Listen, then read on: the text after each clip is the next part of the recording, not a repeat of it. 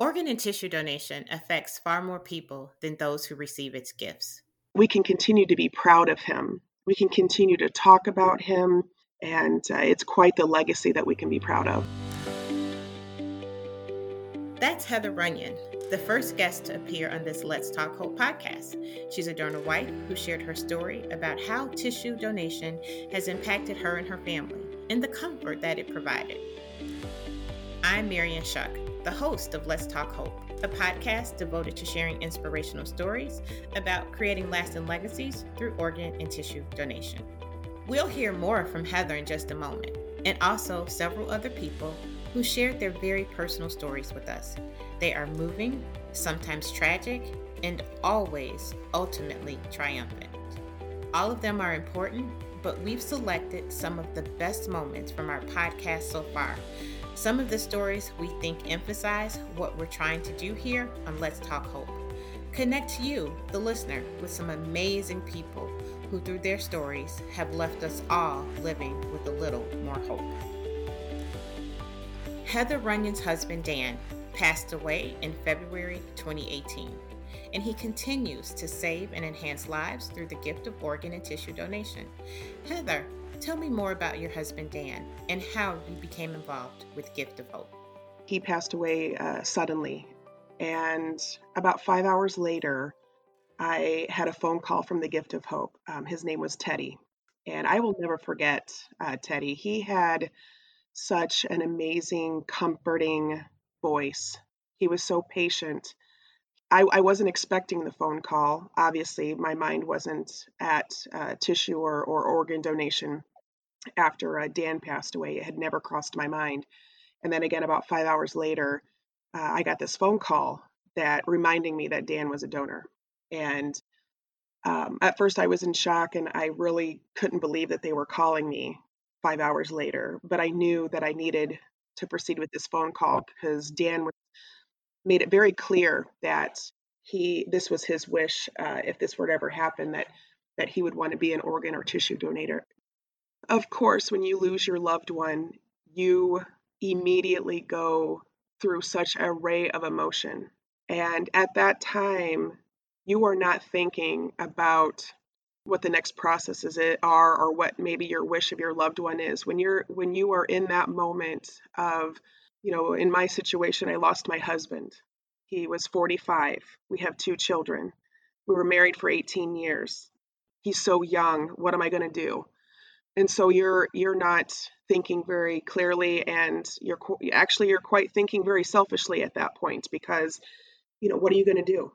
And if a donor family could just see the future impact that their loved one could make i'm telling you it's a life-changing experience. If they can just get past that moment of grief which is extremely difficult I, I will tell you, I cried through the whole phone call, but I knew that that's what my husband wanted. And then I, again, I had no idea the gift that I would be getting from my husband, my children, uh, my husband's parents, my parents, our family, our friends, the gift that I, as a donor wife, would receive in terms of the the gifts that my husband was able to give. I'm so proud of him. I am able to continue to talk about him. You know, sometimes, you know, when people pass away, you go through the service and you go through the burial, and, you know, sometimes that's where your grief ends. You're just left with memories. But instead, this gift of being a donor, it allows me to continue to talk about Dan. It allows me to continue to be proud of him. And it allows me these opportunities through the gift of hope to share my story, to be a part of a family of donors. We share our experiences, we share how it makes us feel. It is difficult. It is very difficult to think about the process of donation physically when they have to go in and they have to retrieve tissue, they have to retrieve organs. You know, it's a very difficult thought, but if people can just get past that and, and look at it as, you know, this is a gift, a legacy your loved one can can be a legacy for others to have them continue either bettering their lives. Um, actually, I'll tell you, I got a letter from a recipient of a uh, ligament in her foot, and she wrote us a handwritten letter. She was able to dance again for the very first time in several years. And, you know, uh, we received two letters from donors that uh, received some tissue from my husband. And I will tell you, it does. It gives me great pride and joy to see that that my husband has been able to provide those two people and you know 200 others a better chance at a at a better life and I couldn't be more proud. Christy Hubbard, a donor mom, shared her loving story about her incredible son, Devereaux II Hubbard. Devereaux was always a little larger than life. He was 10 pounds at birth, but he was a gentle giant. His nickname was the Hulk, too. He grew up to be a student athlete and attended the University of Illinois. During his sophomore year, he came home for Christmas break, but he told his mom he wasn't feeling right. He had flu like symptoms and was very lethargic. When his symptoms became worse, Christy put him in her car and drove him to the emergency room.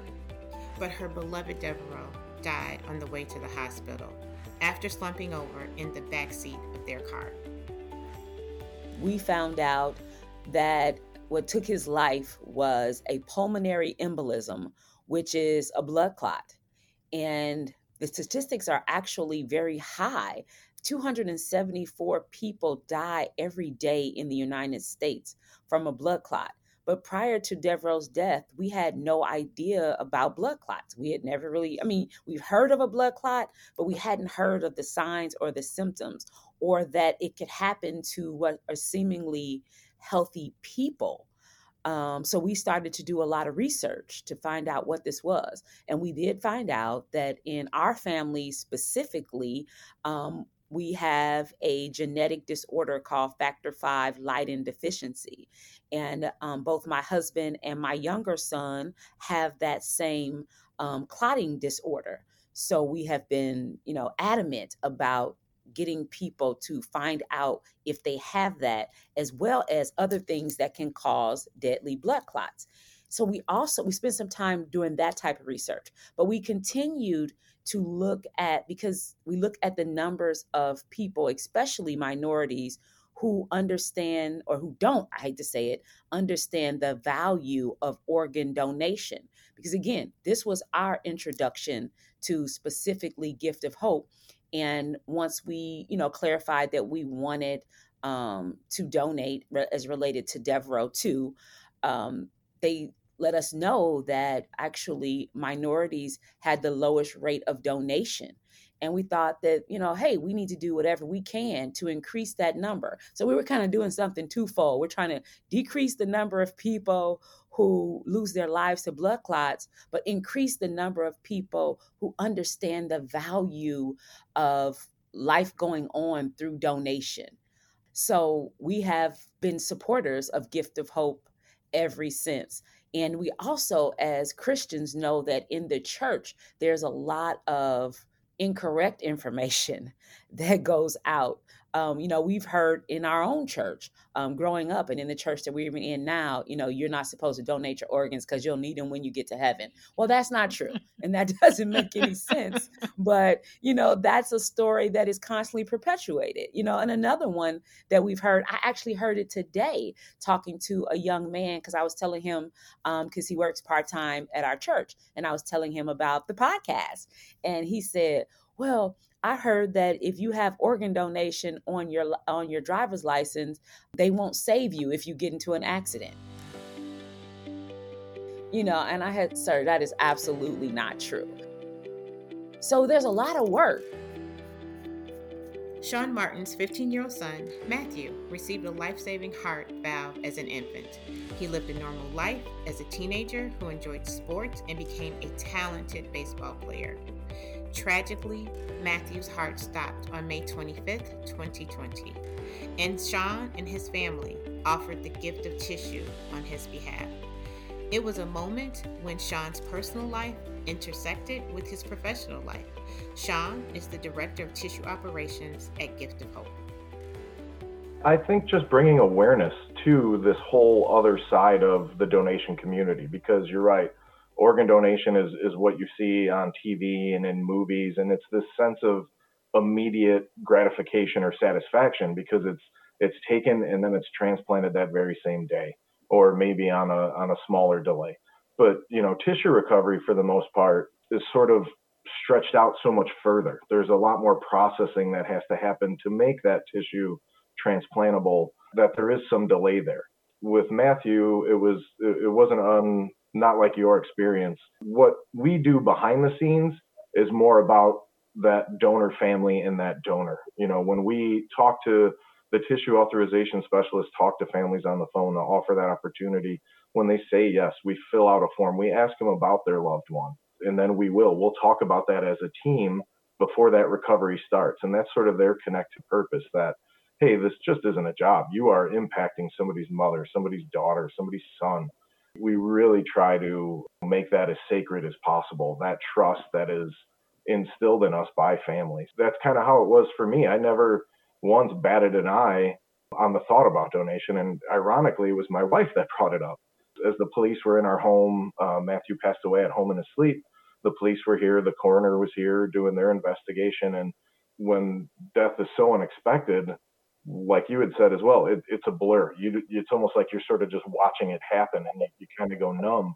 I didn't even think about it. And it, it was my wife that looked at me and said, Can he help anybody? and then immediately flipped a switch and you know sort of went in the work mode to ensure that we could make that happen.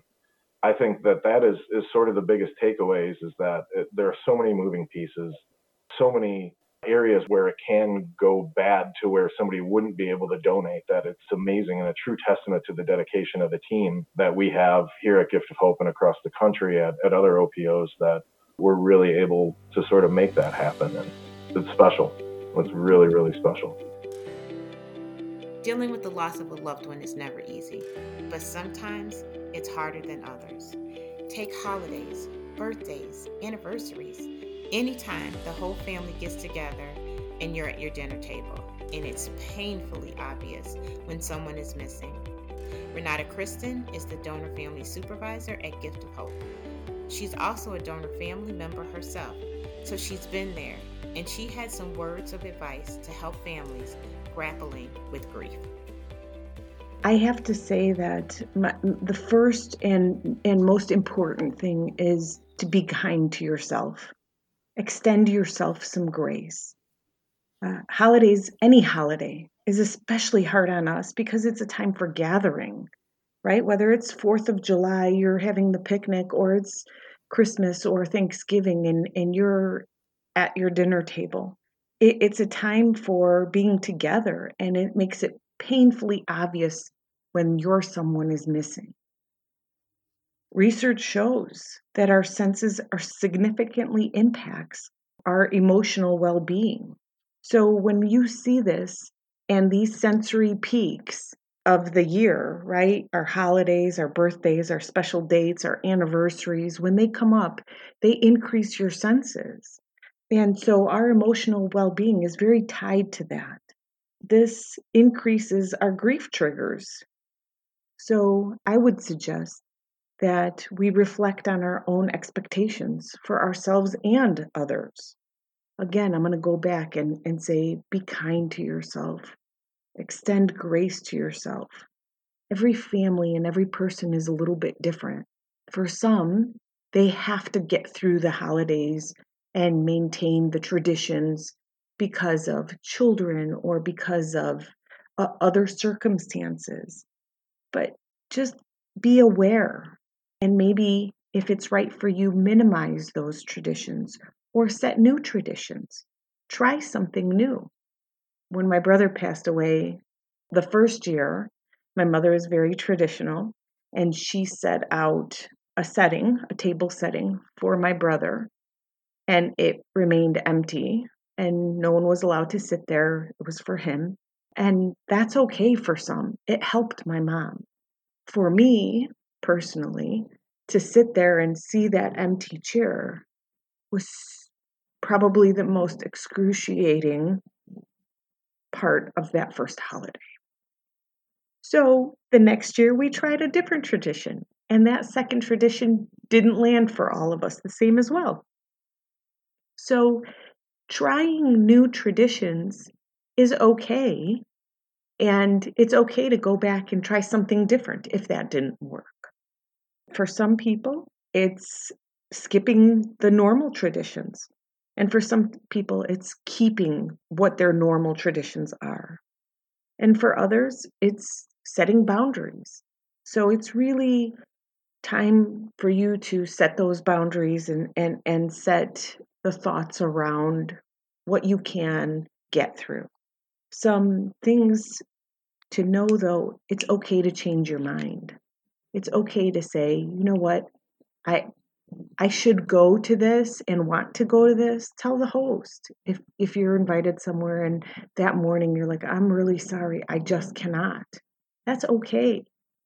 It's okay to leave early. It's okay to to communicate with your support system and, and say, you know what, today's really difficult. It's okay to be happy. It's okay to be sad. You know, being happy doesn't mean that you're forgetting about your loved one. It doesn't mean that at all. It's okay to talk about them. It's okay to bring up their name or or their contributions to the holiday, to that specific date or anniversary or birth date. It's okay to honor them by incorporating a way to memorialize or or remember them. Some great ones that have been put forth by some of our donor families where uh, we had a donor family put out an old photo album at their coffee table and they had people over and it just sparked so many different stories. Uh, it's okay to prepare their their favorite meal or their favorite music or hang up a stacking and ask everyone to write a, a story or a note to them. It's about giving ourselves grace and if we know what works for us great. And if we don't know it's about trying and and seeing what works for us. But it's also about communicating to our loved ones who are here with us our support systems about what our boundaries are and and how much we can take. And if we need a minute then that's what we need. For many religions death doesn't have to be the end of the story as Rabbi Michael Zedek told us, in the greater scheme of things, we're here for a brief moment. Rabbi Zedek is a spiritual leader at Emanuel Congregation, and he also serves on Gift of Hope's Interfaith Council, which helps us navigate religious decisions surrounding organ and tissue donation. One of the things that's fascinating about the English language is how many euphemisms we have for dead or died. You know, uh, kick the bucket, passed on, gone to glory, uh, on and on and on, right? Uh, the only you, uh, substitute word for died in Jewish, there are two. One is the biblical one, gathered into his people or her people. And the other is exquisite for the moment. It's the Hebrew word is niftar for anybody out there who might perchance be A, be hearing this, and B, this is part of it, and C, know some Hebrew. Niftar literally means to be discharged from service. That is to say, while we're called to duty, might we perhaps get an honorable discharge? And what are the elements that convey that? Uh, I'll, I'll, I'll, add a, a, very personal note. I mentioned earlier that my dad died when I was young. I was 18 years old. My father knew he was going to die. And he set out for me to learn what I consider the most important lessons I've ever known as an adult and I'm still trying to embrace. Rather than drawing the obvious conclusion that life can't be trusted, what's the point of loving someone? You're only going to lose them. My dad taught me four things. Lesson number one life is a very precious and fragile gift. Self evident, right? Needs no elaboration. Lesson number two were I to die today, I want more. I'm so freaking intoxicated with the gift of life that, as Emily Dickinson I'm sorry, as uh, Edna St. Vincent Millay says, O life, I cannot hold you close enough. Lesson number three, and I mean this with every fiber of my being were I to die today, it would be enough to say the gift of life was worth it. I want more, but if this is all I get, thank you. Lesson number four is the hard one. I'd rather have my father than have learned any of it. I can't have that, but I can have what his life still means in me, through me, and as I continue for whatever amount of time is assigned to me. Uh, we're here for a brief moment. What do we do in that brief moment? Hopefully, it means we make a difference, at least for some, and maybe for many. Thank you for listening to Let's Talk Hope. I really hope that you enjoyed this best of episode as much as we enjoyed bringing it to you. And I really want to thank our guests for sharing their stories. We encourage you to start the conversation today about organ, eye, and tissue donation with your loved ones. And please make your wishes known. We really want you to have these conversations so that you don't have to have this conversation in a tragic circumstance. You can register to become a donor at giftofhope.org or by texting the word HOPE to 51555. Hello, Tina Montgomery, Supervisor Community Outreach. In my role, I'm responsible for raising awareness and educating the community about organ, eye, and tissue donation. Daily, I'm asked a lot of questions about the donation process and how it works. So, we've added those questions to our spinning wheel, and we're going to answer them right now from the audience. So, let's give the wheel a huge spin. Oh, it's a good one. Here we are. We're on question number four. This question is What organs and tissue can be donated? Well, we get this question a lot from all types of people. We say that the list of organs and tissues that can be successfully transplanted continue to grow. So, does your ability to save and heal lives as a deceased organ, eye, and tissue donor one donor can save up to eight lives, restore sight to two people through cornea donation, and heal more than 25 lives through tissue donation. The major organs that can be donated for transplant are the liver, heart, lungs, kidney, pancreas, and small intestines. Tissues can be donated including the cornea, bone, and associated tissue, veins and arteries, heart valves, and skin. Thank you for that great question. It is a question that we get a lot, so we look forward to getting more questions from you and spinning the wheel on the donation facts. Let's talk hope. If you've enjoyed what you've heard today, please subscribe to Let's Talk Hope and please tell your family and friends. This podcast is produced by Rivet. To hear more great podcasts, visit rivet360.com or wherever you listen to podcasts.